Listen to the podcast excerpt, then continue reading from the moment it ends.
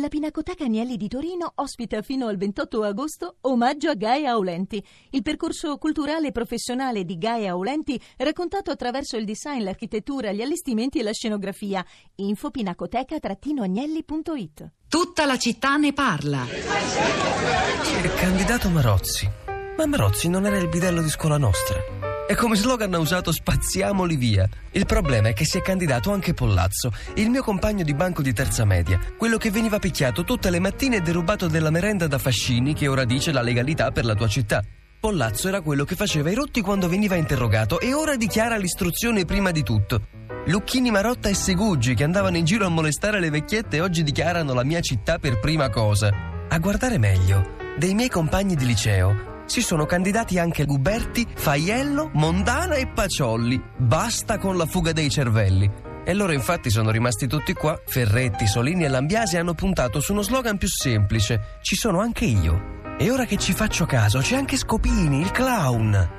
Forse voterò Signoretti. È il più sincero. Mi candido perché mi serve uno stipendio fisso. O perché no? Quasi quasi mi candido anch'io. Almeno so chi votare.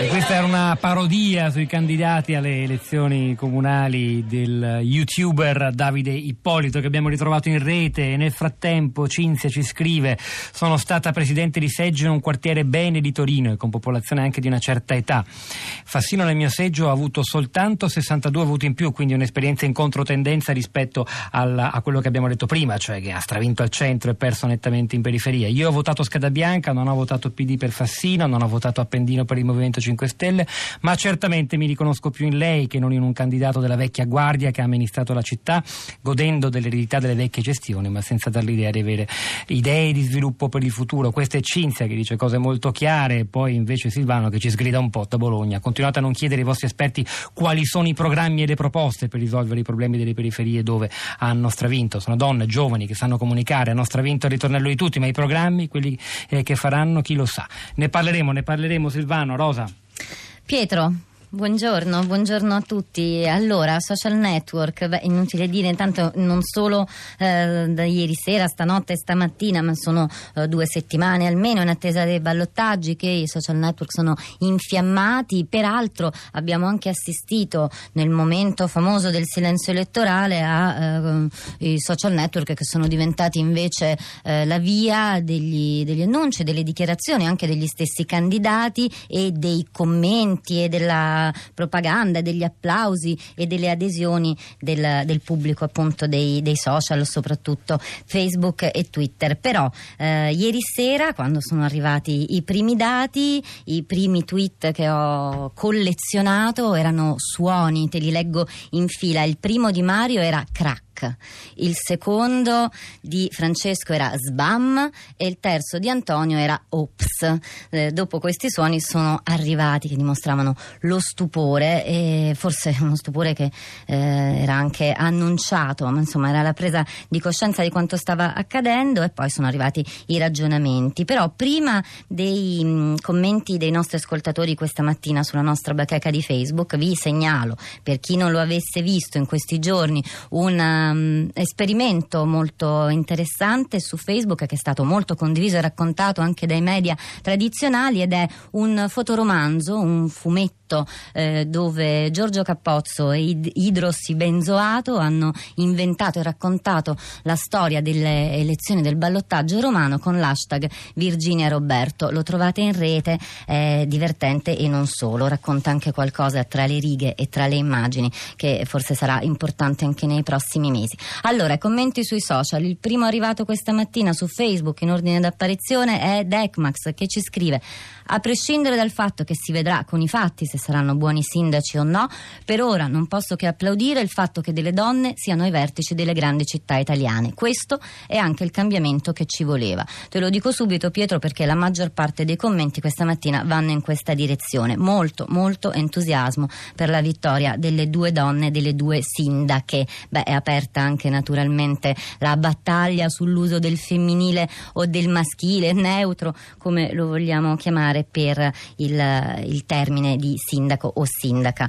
Vedremo quale dei, dei due eh, usi vincerà. C'è anche Carmelo che scrive del Movimento 5 Stelle apprezzo il fatto che gli esponenti attualmente in vista provengono dalla comune popolazione e spero nell'onestà che sbandierano da verificare ora che hanno raggiunto il potere. Diffido e temo il loro statalismo. Pur tuttavia sono contento che al ballottaggio abbiano vinto 19 sfide sulle 20 cui hanno partecipato e naturalmente il fatto che abbiano vinto a Roma e a Torino.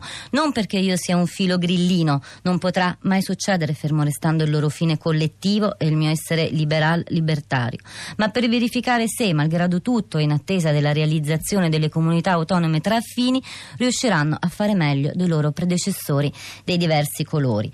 Eh, ancora un commento, quello di Silvia che ci scrive: Questa mattina, guardando le immagini della vittoria del neosindaco a 5 Stelle, mi sono detta che forse l'Italia non è del tutto perduta. Forse un cambiamento è davvero possibile, lo si intravede pacato nel sorriso sincero e negli occhi solari di quella ragazza così diversa che pare quasi appartenere ad un'altra specie rispetto ai politici a cui ci hanno abituati. Oggi si è riaccesa la mia speranza per un'Italia migliore. Forse basterà davvero solo un po' di coraggio. Allora, ci sono Marco eh, collegati al telefono e Orietta per ora. Marco, buongiorno, benvenuto. Buongiorno, buongiorno. A lei la parola. Io sono, oltre a associarmi all'entusiasmo per la vittoria di due donne, che in sé rappresenta già una novità, pun- di cose da dire ce ne sarebbe tante. Però punterei lo sguardo. Da dove, da dove parla Marco? Io parlo da Firenze, Sì. Tana del nostro Renzi, Roccaforte, che però pare cadere. E in questo infatti punterei gli occhi sulle novità, cioè dove ha governato la sinistra si afferma la destra, dove ha governato quasi sempre la destra si afferma la sinistra, dove hanno governato tutte e due malamente si afferma il 5 Stelle. E inoltre... Beh, c'è Milano però che è un bel controesempio Sì, rispetto diciamo a questa che sua Milano, lettura. Milano è una città a parte, diciamo, è una Milano e c'è Bologna. ha bisogno di più tempo. Bologna, Bologna va bene, potremmo fare un'analisi più Vabbè, vabbè, comunque, su la sua, la sua opinione punterei- complessiva. Punterei anche gli occhi sulle 23.000 schede in più a Torino e sul fatto che i 5 Stelle non si spostano né a destra né a sinistra dove non sono presenti ai ballottaggi. Mi pare interessante. La ringrazio Marco, passiamo ad Orietta. Buona Buongiorno. giornata. Buona giornata a lei. Orietta, buongiorno, benvenuta. Buongiorno, grazie. Prego. Dunque, io eh, ho inviato quel messaggio, mi scuso per la voce perché sono malata, reduce da tre giorni di scuola di politica dell'Associazione Dire dei Centri Antiviolenza. Eh, siamo dall'Aquila e ho la mia osservazione, ovviamente il mio cuore di veterofemminista non può che gioire nel vedere le donne, Sì. eh, però chiaramente avendo ehm, esperienza e conoscenza so anche quanto le, ehm, le macchine comunali siano delle macchine passate in, in termini un po' infernali e dove in Italia generalmente c'è stata scarsa cultura amministrativa.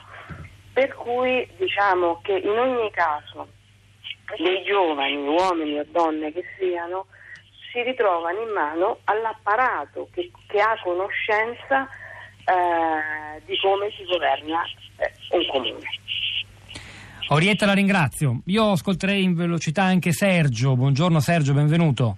Buongiorno, ma volevo solo sottolineare il fatto che la maggioranza eh, degli, italia- eh, de- degli elettori è rimasta a casa e quindi ha delegato a una minoranza sempre più esigua a scegliere eh, chi ci, chi ci governa nelle, nelle città.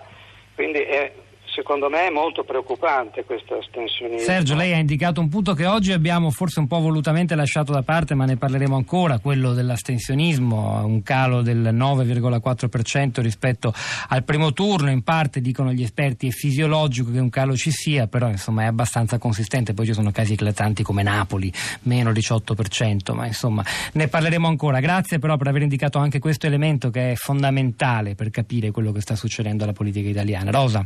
Allora, Allora, ancora su Facebook dove sono molti messaggi, ne leggo uno, quello di Nino, che dice se queste elezioni possono rappresentare la destituzione della vecchia malata politica con l'avvento dei principi etici rinnovatori di chi non ha personale eredità compromettenti, che i 5 Stelle governi pure. Detto questo non significa che abbiano un assegno in bianco i suoi rappresentanti, anzi, più che altro per loro un banco di prova sulla politica da compiere, non solo di certo nello specifico amministrative, come qualcuno disse, da buoni padri di famiglia, ma quale sarà la visione ideologica per porre un ordine alla precedenza di un sistema economico e sociale complesso. Qualcuno prima di loro ha riportato degli insuccessi, forse perché l'intenzione era quella di cambiare e non solo perché si perse la bussola della buona politica. Su Twitter, allora, Schiltean dice: Ma non sarebbe stato meglio lasciare il sindaco Marino a Roma? Molte domande. Marco si chiede: si può dire Renxit? E poi c'è eh, Insopportabile che dice: tra astensioni e exit poll la conferma che l'elettore medio si è decisamente stancato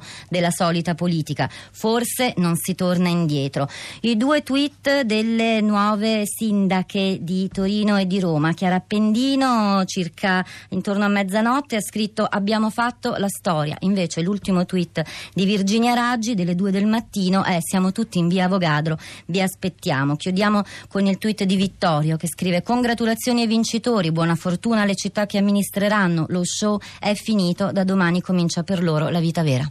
Chi fu la prima sindaca d'Italia? Ninetta Bartoli. Dove governò, per quanto tempo e quando? Se volete scoprire andate sulla città di Radio 3.blog.rai.it. C'è un sacco di materiale utile per arricchire l'ascolto della puntata di oggi. Allora, noi stiamo per passare la linea a prima pagina. Eh, a, ah, scusate stiamo per passare la linea a Radio Tremondo prima pagina. Hai corso un po' troppo Sono passate un paio d'ore ormai da quando è finita e ci risentiamo domani. Pietro del Soldato, Rosa Polacco a questi microfoni, Simone D'Arigo alla parte tecnica, Piero Pugliese alla regia, Cristina Faloci, la nostra curatrice Cristina Castellotto e Florinda Fiamma vi salutano, ci risentiamo domattina alle 10.